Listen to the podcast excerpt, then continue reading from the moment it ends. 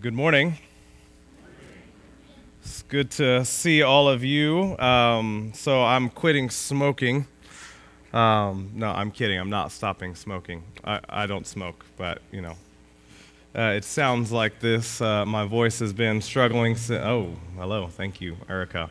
Um, my voice has been struggling some since Monday, so you're going to have to endure with my raspiness. Uh, I will do my very best not to start hacking into the uh, microphone. If I do, then I'm just going to cut the sermon short.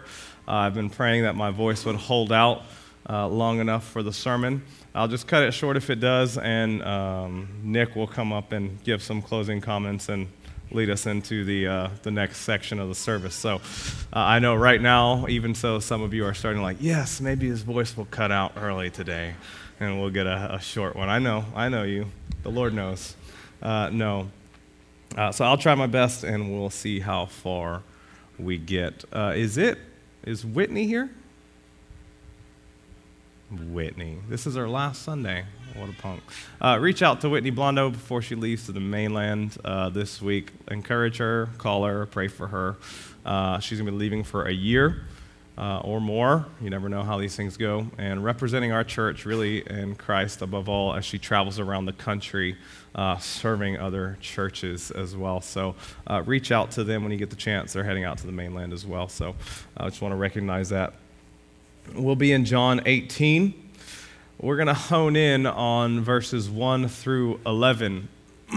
now, You'll notice we read uh, a lot of scripture, 40 verses. If it's your first time with us or your first time in a long time, uh, you'll notice we read a lot of scripture. Why is that? Um, because in 1 Timothy chapter 4, 13, Paul tells young Timothy to devote yourself to the public reading of scripture and to exhortation and to teaching.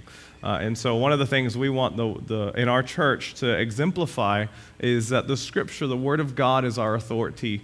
Uh, no man's word, not my word, uh, but God's word is the authority. And so, we want it uh, to be central. And we believe it is the word of God and that it will give you life as you read it and hear it and follow it and trust Him.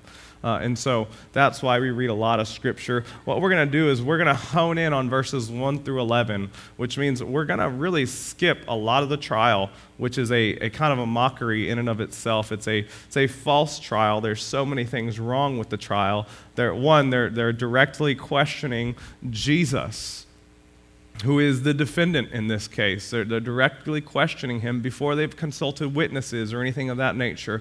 Even in our own justice system, we have a little bit of an appreciation for this, and that what? You have the right to remain silent. The defendant doesn't have to say anything because anything they say can and will be used against them in a court of law. You have the right not to make any self incriminating statements. And so uh, the other side, the prosecution, must build their case through witnesses or other things.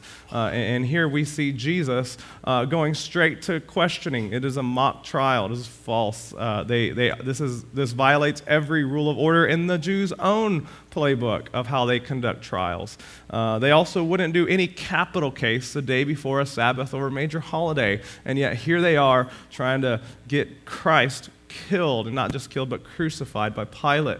Uh, so we're just going to have to over, we're going to skip over a lot of this because we're moving at a pretty brisk pace through John. Uh, that also means we're going to skip Peter's denials. We're going to skip uh, Peter's all of that. We're not going to spend a ton of time on that in this sermon. Uh, we will come back to Peter because Peter plays a very prominent role in John's gospel. So John will circle back around to Peter. Remember, I talked about how, how I'm not just skipping scripture for the sake of skipping scripture. John is very elliptical in his writing. He, he does passes and circles. So what we're going to do is I'm going to skip part of this about Peter. And we're going to hit it on the next pass and kind of wrap it all together. So we're going to miss that. There's a lot of good instruction there for us in Peter's denial. Um, what we're going to focus on is 1 through 11, is verses 1 through 11. Anybody ever seen Cops? Who's seen Cops? All right, yeah, all right. You like Bad Boys, Bad Boys, right? Uh, and I mean, you just like you, it's it's action packed. You get to see almost like reality TV style, first person, the, the just kind of these guys running and doing silly kind stuff, uh, and, and then the officers catching them, right? And and really, this would be kind of your your episode of cops in you know first century jerusalem ad it's the arrest of jesus. You're going to see what happens to these officers who go out to arrest our lord and savior and, and it's really quite staggering. So um, where are we at in the layout of john? So this is john 18 the upper room discourse his kind of farewell speech is completed. John 13 through 16 is the upper room discourse.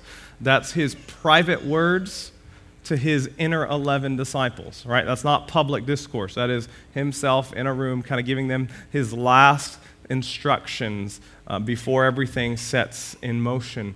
Uh, John 17, the priestly prayer of Jesus, is also completed. We're done with that. And now, what's happened during that discourse is the narrative, and what I mean by narrative plot, uh, has been it has been moving forward since John 1, right? It's he did this and he did this and this sign and the, the water turned to blood and he brought Na- uh, Lazarus back from the dead and, and all these. It, the, the plot has been driving forward and in chapter 13 it came to a halt.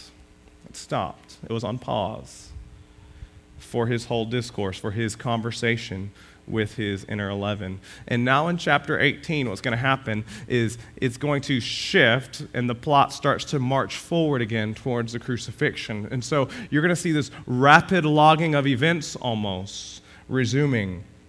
Now, this is very important. Why is this important? So remember what you're reading. You hold in your hands a very ancient book.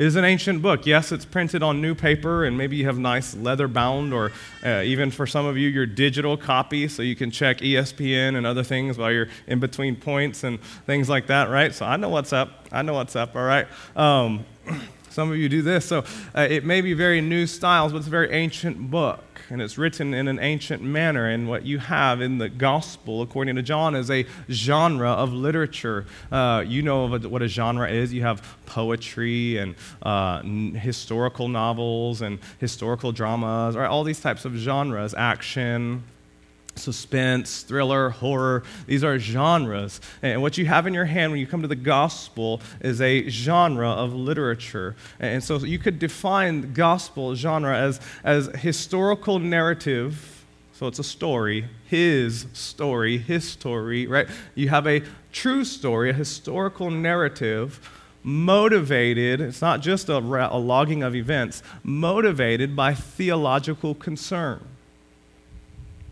You have a historical narrative motivated by theological concern. What does that mean?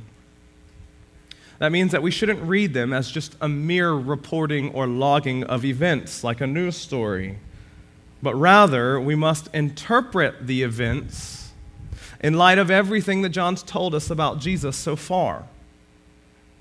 John tells us explicitly what his motivation is in logging these events. He tells us over and over again.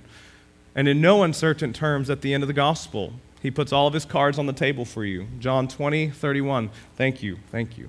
Appreciate it. I'll be doing a few of these breaks throughout. He tells us what his motivation is, what the overarching goal is in John 20, 31. These are written so that you may believe that Jesus is the Christ, the Son of God, and that by believing you may have life in his name. So John shows his cards, right? He's not going to do a bait and switch for you. Uh, he's showing his cards. He's making explicit what his goal is. And what my goal is in preaching to you this morning is that you would believe that Jesus is the Christ, the Son of God, and that by believing you would have life in his name. That's the goal, that you would believe. Now, some of you are here and you're like, I am a Christian. I already believe, so I can leave, right? No, because if you struggle with sin, if you struggle with temptation and transgression, that is a, a struggle to believe. You are struggling to believe God's word towards you that Christ is better. Sin is a departure from the faith. It is a denial of the faith. It is what Peter did to Jesus. I don't know him. And so, if you're a Christian this morning, don't think this sermon is not for you because you believe. Your challenge is to keep believing, to keep pressing on in the faith, to keep standing firm in the promises of Christ. So, I not only pray that if you are an unbeliever, that you would believe this morning, but that if you are a believer, that you would stand firm in your faith against the trials and things that may tempt you. So that's the goal, that you would believe. And not just a knowing of facts or a mere acknowledging that a man named Jesus lived and that Jesus was a good teacher or a moral man, but that you would actually believe that he is the unique Son of God. And that by this faith that you would have life. And this is exactly what we saw in John 1 4, isn't it? I'm trying to bring together threads of John's gospel. John 1 4, you remember, uh, in him was life. In him was life. And the life was the light of men. Amen. The light shines in the darkness, and the darkness has not overcome it. So before I launch into my sermon, let me ask you what do you want this morning? Do you want life? Some of you are alive, but I think you might barely call it living. Do you want life? Do you want an abundant life? Or I could ask it like this What captivates you this morning? Or here's one What does penal substitution have to do with your joy today and forever? Oh, where did that come from? We'll get there. What does penal substitution have to do with your joy today and forever? I hope some of those questions are answered for you from the text. Let's pray. Father, would you, would your word, would your voice through your word be prominent today? May you speak to your people. May you feed your people. And above all, may we be captivated by Christ as we leave here. Lord, would you give me strength in my voice as your servant to speak your word the way you would have it to be preached? And we know that you are sovereign over all things. I ask if there are any here who are visiting, or maybe who have never placed saving faith in Christ, that they would today, that they wouldn't wait, but that they would turn from their sin and trust in you. In Jesus' name, amen. The title of the sermon John 18, 1 through 11, is Arrested by Jesus. Arrested by Jesus. So, as we examine his arrest, uh, I want you, rather, to be arrested by Jesus. I have five points. like, oh my goodness, five points. We'll see how many we get to. Five points, they all start with arrested. I want you to be arrested by his perseverance, by his person, by his power, by his protection, and by his plan. That you would be arrested by his perseverance, number one. And my hope is that, like the ones who were initially affecting the arrest, rather they found that Jesus was arresting them, that he was in absolute control then and today. So we're going to start, number one, arrested by his perseverance in verse number four. Check it out. Go to John 18, verse 4. Then Jesus, knowing all that would happen to him, came forward and said to them, Whom do you seek? Where do I get perseverance there? It's in that first section. Knowing all that would happen to him, he came forward. I want you to see the perseverance of Christ in the face of opposition. He knew what was laying before him the trail of suffering, the trail of tears, the trail, he's going to call in a moment, the cup of the wrath of God. And yet we see his perseverance. And this is John's contribution to his gospel, uh, to the gospels at large, actually, is that Jesus is not just the Son of God, he is the unique, the only begotten Son of God, not created, but begotten. That there was never a time when he was not. And that since the beginning of time, the Son Son has lived in perfect harmony and obedience to the will of the Father. Amen. And that perseverant obedience is now going to be tested as he has to endure opposition, endure pain, endure wrath. And what we're going to find and what arrests our attention, what captivates our attention this morning is how perseverant he is in his obedience. It's not in just the face of opposition. That opposition takes a very cruel turn. See, opposition by strangers is hard enough, isn't it? Opposition by strangers can be very challenging. But his wasn't just opposition by strangers, but go to verses 2 and verse 5. It says this Now, Judas, what? Who betrayed him? Also knew the place. In verse 5, it mentions this again. It highlights his betrayal. They answered him, Jesus of Nazareth. Jesus said to them, I am he. And then here it is Judas, what? Who betrayed him. Even in the Lord's Supper, whenever, uh, whenever we're going through the Lord's Supper in 1 Corinthians 11, this is the way it's framed. Uh, our Lord Jesus, in the night he was betrayed so the opposition that Christ encountered here wasn't just opposition of strangers, but it was one of the most painful oppositions that in our human experience we can ever uh, go through. It is that of betrayal of somebody who's very close to you and then turns on you and betrays you. This is one of the most painful forms of opposition is that of betrayal. And yet Jesus is here persevering in the face of this betrayal. But not just persevering in betrayal, not just opposition from strangers, not just the betrayal of friends, but even his very own friends who are, not going to actively betray him, but they will actively abandon him and deny him, won't they? Every single one of his apostles are going to scatter.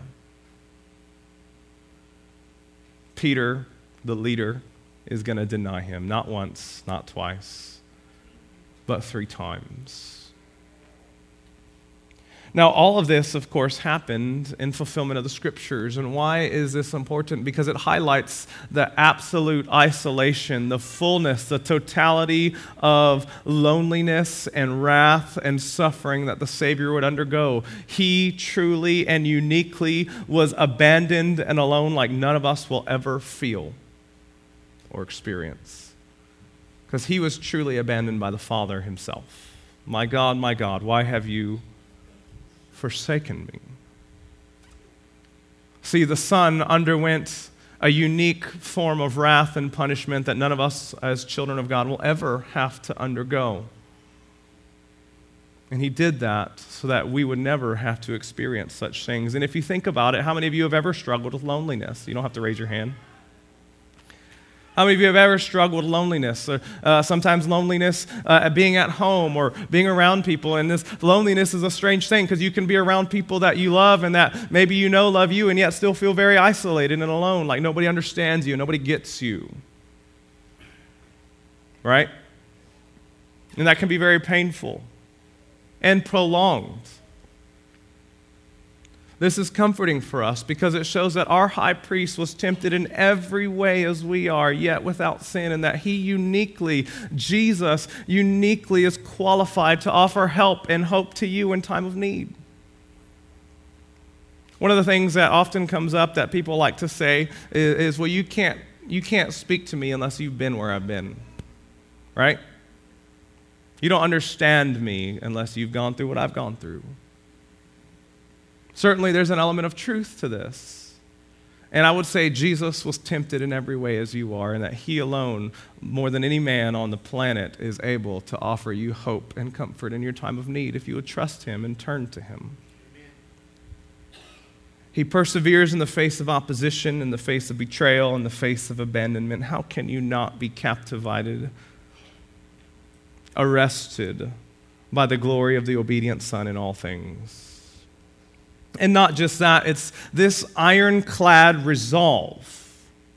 It says he set his face like a stone, like a flint to Jerusalem. This ironclad resolve is literally what earned your positive standing before God in Christ. See, it's not just enough that he paid the penalty for sin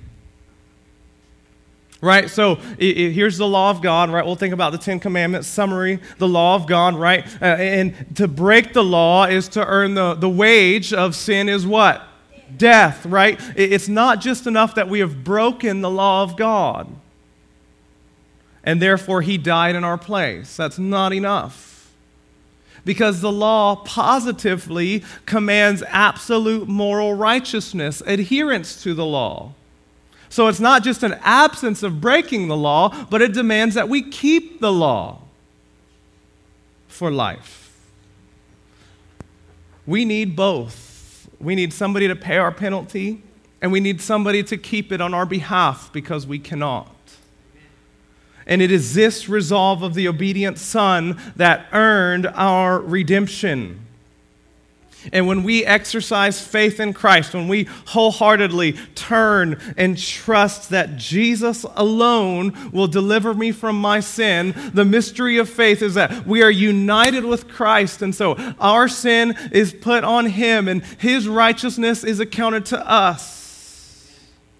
And it is this great exchange of Romans chapter 5.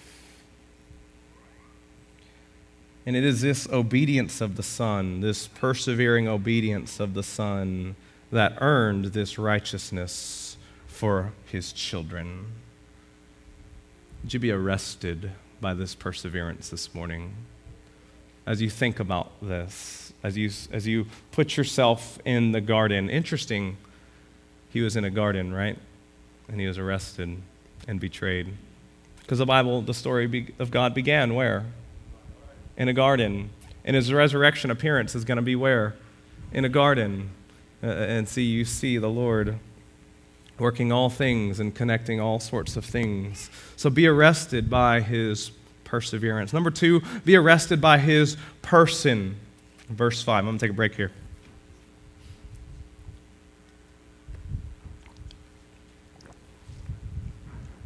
Be arrested by his person verse 5.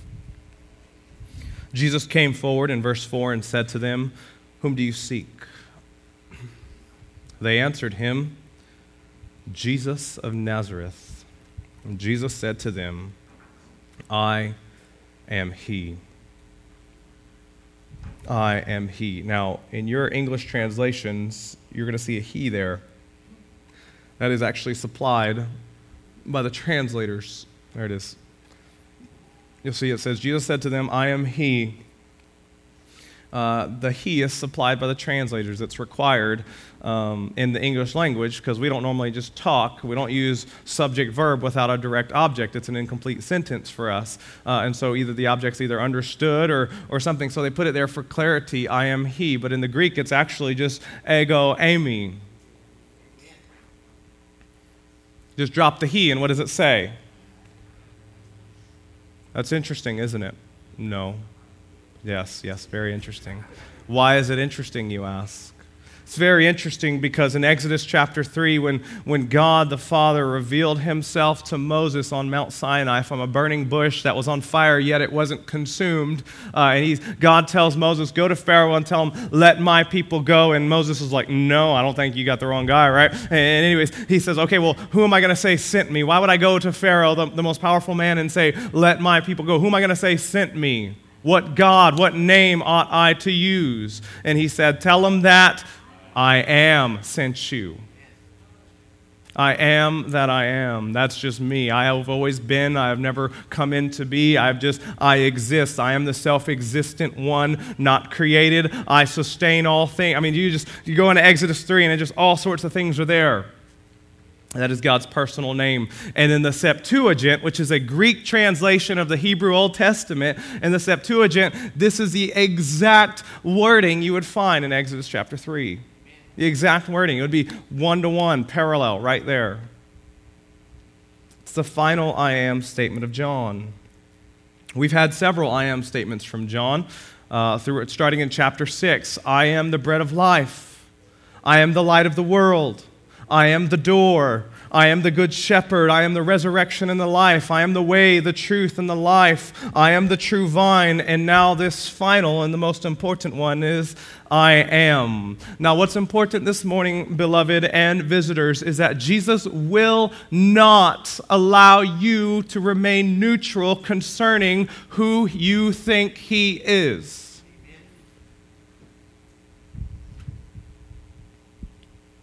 You can't remain neutral. In other words, what do I mean by that? You can't sit here. Jesus doesn't allow you to sit here this morning or any morning or any day and think he was just a good teacher. A lot of people will say that. I, I mean, I, I really respect Christianity. I think Jesus was a good man. He was a good teacher. He surely did good things. He helped the poor and the needy. He stood up for the oppressed. Those are all lovely things, and I really admire that about Jesus. But, you know, Buddha and Gandhi and all these others have much value to him. No, no, no, no, no. Jesus stands above them because Jesus made outrageous claims. This is one of them. He said outrageous things that nobody says. Claiming to be I am, taking the name of the God of Old Testament Israel and putting it on himself? I am? No, no man does that. Or when his very first two, uh, some of his first disciples, Philip and Nathaniel, come up to him. And he says to one of them, You know what? When you were under the fig tree, I saw you. Wait, what? What do you mean? Where were you, creeper? Nobody says that. Or when he's talking to the, his opponents in John 7 and 8, he says, Before Abraham was, I am. Abraham's been dead for a thousand years. What do you mean, before Abraham was, you were? See, Jesus doesn't allow you to remain neutral as to who you believe he is. And if you think he was a good teacher, with all due respect, it actually shows you don't know anything of what he actually taught.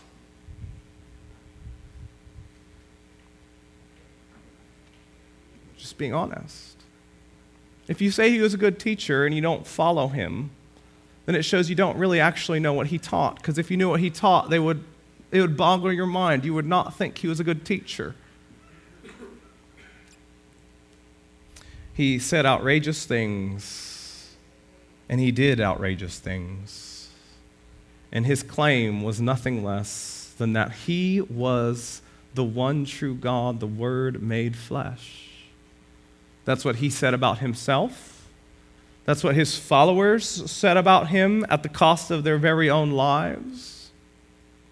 That's what his opponents said about him that he blasphemed, that he, being a man, made himself out to be God. His opponents said that about him. They understood what he was saying. But what you can't do this morning is sit here and remain neutral and say he was a good man. You can't. He doesn't allow you to do so. You have to wrestle with his claims. He is either the one true God, Lord, he is the Lord, and you ought to follow him then or he is a liar or crazy, and it doesn't matter what he said, and you should never step church, step, step your foot in a church again. Doesn't matter what he said, you don't have to deal with it because he's crazy. Those are the only two options before you, if you're being intellectually honest. Those are the only two options. That you would either worship him or run from him. That's all you have.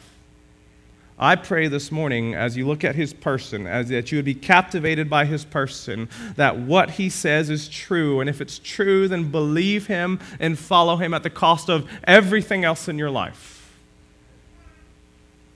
The cost of everything else in your life. It's my hope that you would be arrested by his person. Number three, that you would be arrested by his power. His power gives credence to the claim of his personhood.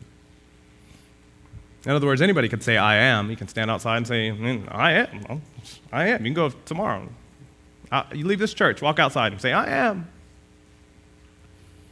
His power gives credence to his profession, if you will. Verse number six. See, what happened when he said, I am?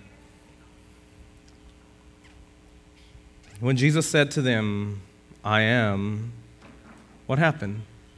They drew back and fell to the ground.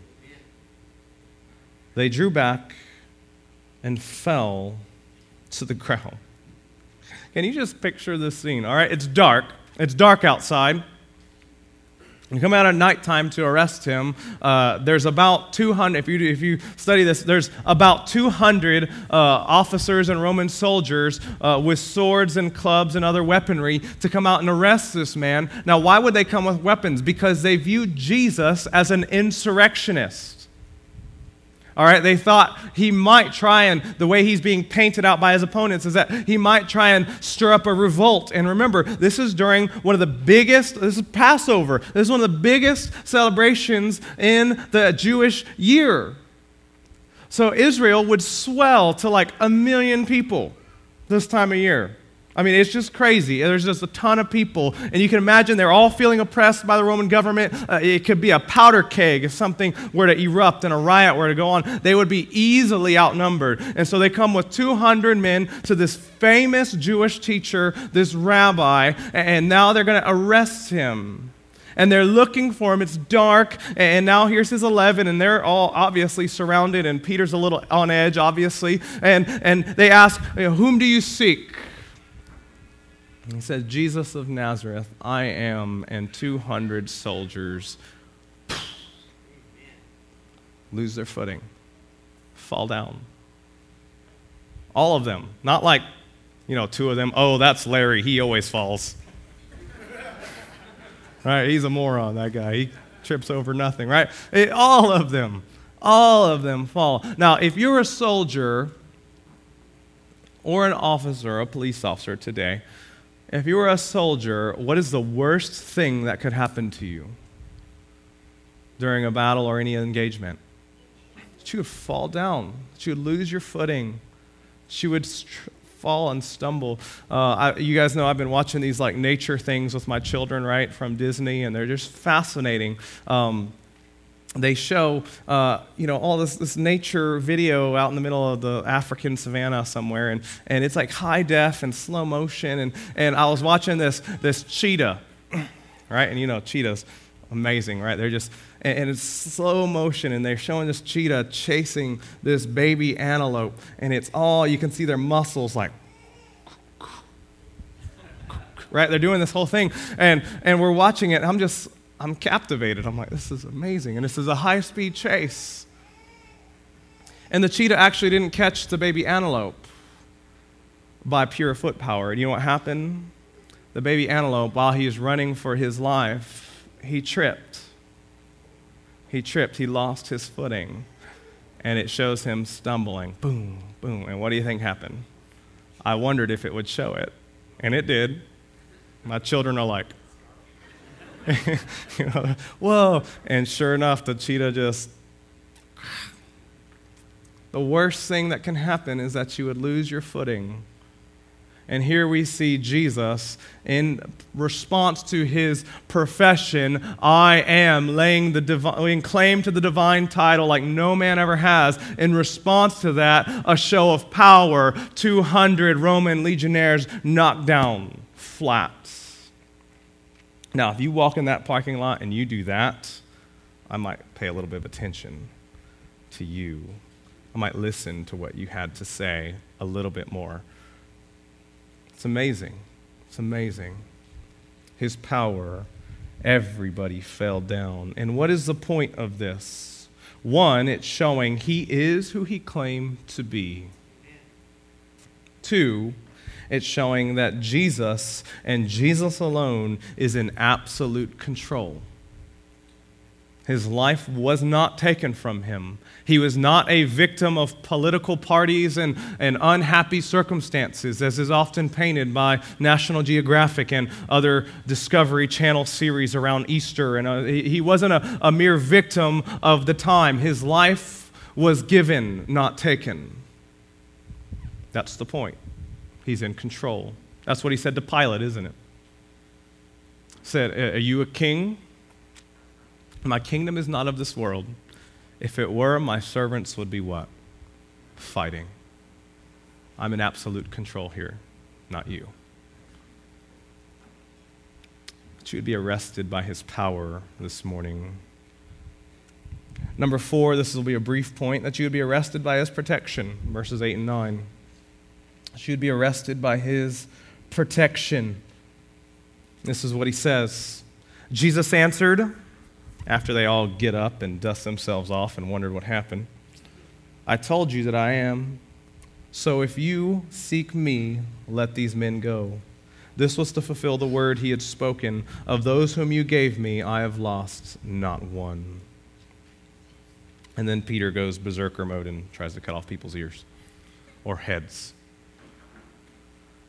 That you would be arrested by his protection, for, by his protection for his people by his protection for his people. Why is this significant? Because generally, uh, if you're a Roman uh, governor like Pilate or something and you arrest an insurrectionist, you're going to also arrest everybody who's with him, and what's going to happen to them? They're all going to die too, every single one of them. And so now Jesus here in his tender shepherdly care for his people, you remember he prayed that you would keep them from the evil one, is now working out for the good of his people, that they would not be killed in, before their time. Not only is Jesus in absolute control of his life, he's in absolute control of his people's lives. What does that mean for you this morning? Jesus is in absolute control of the circumstances, of the opposition, of the trial in your life today.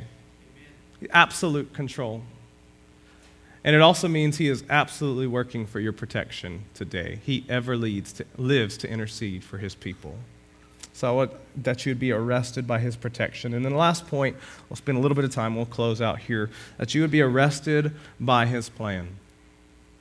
That you would be arrested by his plan. Like I said, my, the, the goal of John is not that you would just read this rapid logging of events, uh, but that you would pay special care and attention to interpret these events uh, with everything he said before. And John gives us some clues as to what he wants us to cue in on in this section of the scriptures. And those clues are in verses 11 and verse 14 verse 11 and verse 14. This is what it says. So Peter just uh, tried to cut off the servant's head, and he missed his head and hit his ear instead. And we could talk a lot about that. That's a really neat passage of Scripture. Um, you could also ask this if you're a skeptic of the Christian faith this morning, or maybe you don't trust and follow, uh, maybe you think the Bible's been uh, changed and altered, like the telephone game or something of that nature. Uh, this is an interesting little detail that's preserved for us in verse 10. The servant's name was what?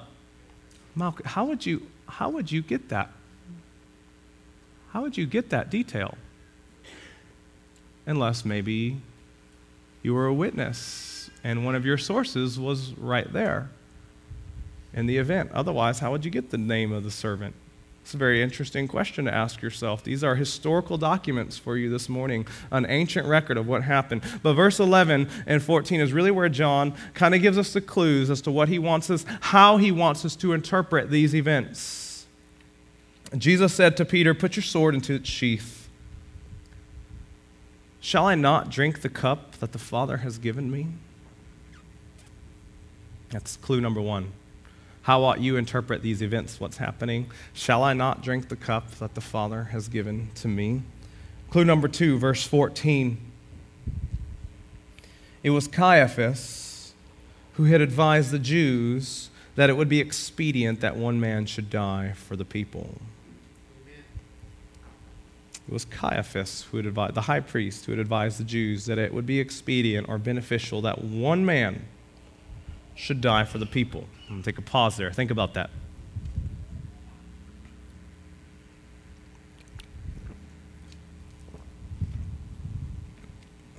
All right. Finish off here. You ready?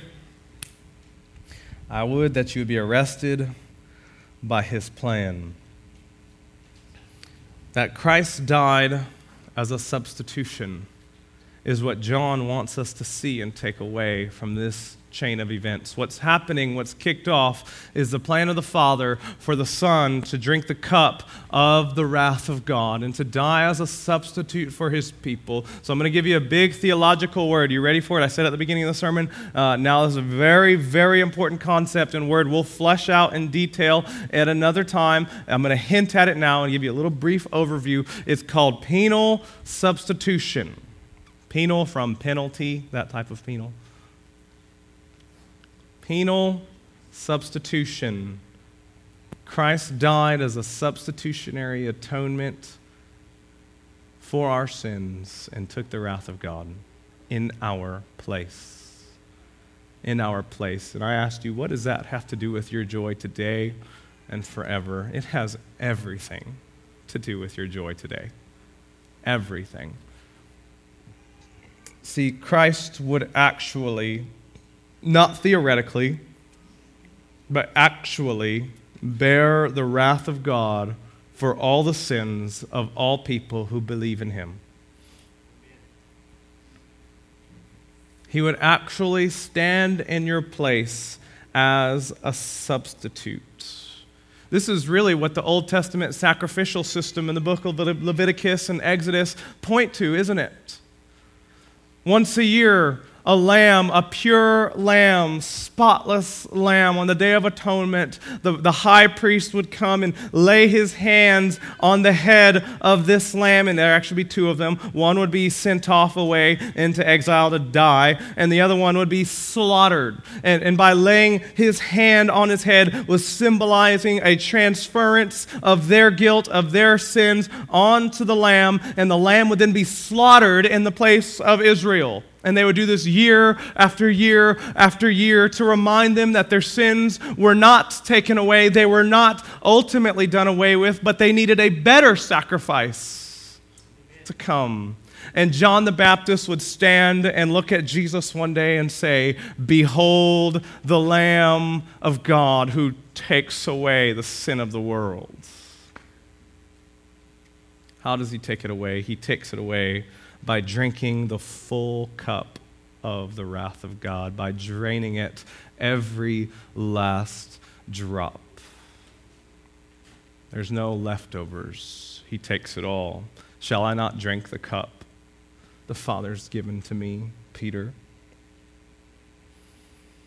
Why do we need a substitute? This is very important. You should ask that question. Why do I even need a substitute?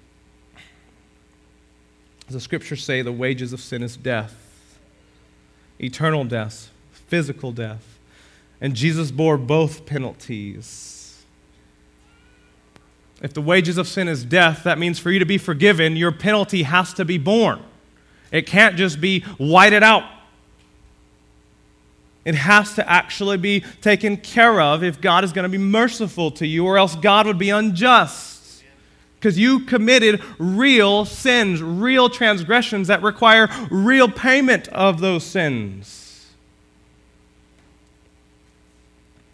And Jesus bore that death. And by faith, you are united to him, and your sin is accounted to him. Now, why does this have to do with your joy? Remember, I could say so much more about this. We will in time. Why does this have to do with your joy today and forever? Because everybody in here has a past, don't you? Think about it. You all have a past. You have things that you've done that you've regretted. You have things that were done to you that you regretted. Some of you have things you're doing now that you regret. Everybody has a past. And it would be nice if that past stayed in the past, wouldn't it? But it often doesn't. It often comes out when we least desire it to or expect it to, because the reality is our life experience, our experiences, events that have happened to us inevitably shape who we are, don't they? Inevitably, they shape and mold who we are. And some of those events send shockwaves throughout your entire life. See, and your only hope and coming to terms with those events, with those painful memories, is in the substitutionary death of Jesus Christ for sinners. What do I mean? These events are painful because they involve sin somehow. Either your sin against somebody, somebody's sin against you, or generally the suffering or the effects of sin in general in all of creation, like sickness, cancers, and things of that nature. Don't hear me say that, uh, that because you sin, there's cancer. No, no, I'm not saying that. But because sin exists, our bodies don't work the way they ought to work. And things like cancer and other chronic illnesses happen. See, these events all somehow involve sin. And God has not made any allotments, any provisions to undo that or to go in the past and change it. He's done something much, much better. He's made provision of Himself. He Himself has provided to pay the price for all of your failures, for all of your responses, for all the things you've done that you wish you wouldn't have done or said that you shouldn't have said. He Himself has provided to pay the price for that if you would trust in Him and turn from them if you would trust in him and turn from them. He's taken the penalty that you deserve, that you committed, the sins you committed, and he's taken that on himself by faith, if you will turn and believe. If you will turn and believe. If you will not turn and believe, you will bear your own wrath. You will stand as your own wrath bearer if you do not turn and believe. If you reject that this morning, you will stand before judgment no substitute. But if you turn, if you trust Him, then He has allowed that all those things will be redeemed. Will be redeemed, not wasted. And He will use your pains, your failures, your heartaches, and in His purposes and plan and His infinite mind, He will work all those things together for good, for your ultimate joy and glory, today and forevermore. And this changes everything. This changes everything. I'm just going to give you a few and then I'll be closed. For the Christian, it means you're not working off a debt to God. So, in your obedience to Christ, to God, when you wake up in the morning, it's not as if, well, uh, I've really messed up, so I need to really be better now to, to kind of offset the, the mess ups I've done. You're not working off a debt to God. It means you're not trying to do enough good works to pay restitution for the life you lived. It is the grace of God, the free gift of God, that He died for your sins and purchased your redemption and now offers you life, now and forevermore. This means in your walk with Christ, if you are following Him by faith, right? So you're a Christian here this morning in your walk with Christ, and uh, some of you wrestle with this chronic feeling of guilt or shame, like you're not doing enough or like you fail constantly, all right? This isn't just one person who struggles with this. Lots of people struggle with this. You just regularly feel guilty or like you're failing at the Christian life. It means if Christ died as a sacrifice, it means that failure is not optional and it is not possible, but rather the victory victory is in Christ. You will overcome. Why? Because you're so great? No, because God is at work in you to will and to do for his good pleasure. That's why. It means victory is sure. Walk in it. It means that in your walk with Christ that you're not walking on eggshells. You don't have to wonder whether God will love you tomorrow or not. He does love you. He will love you. And he'll be there for you today and tomorrow and forevermore. He said, I will never leave you nor forsake you. And it means with others that you're free to forgive others who have sinned against you.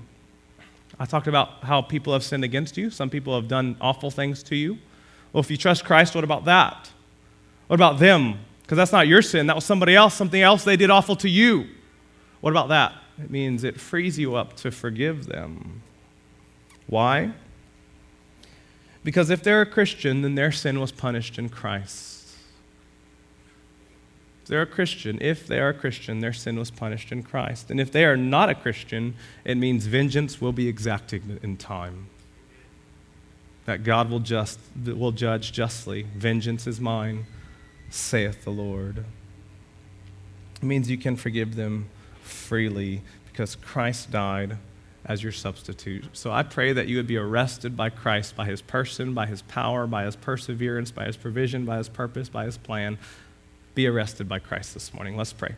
Father in heaven, would you use your word? Would you build your people? We pray, and would you get much glory in Jesus' name? Amen. Now is a time.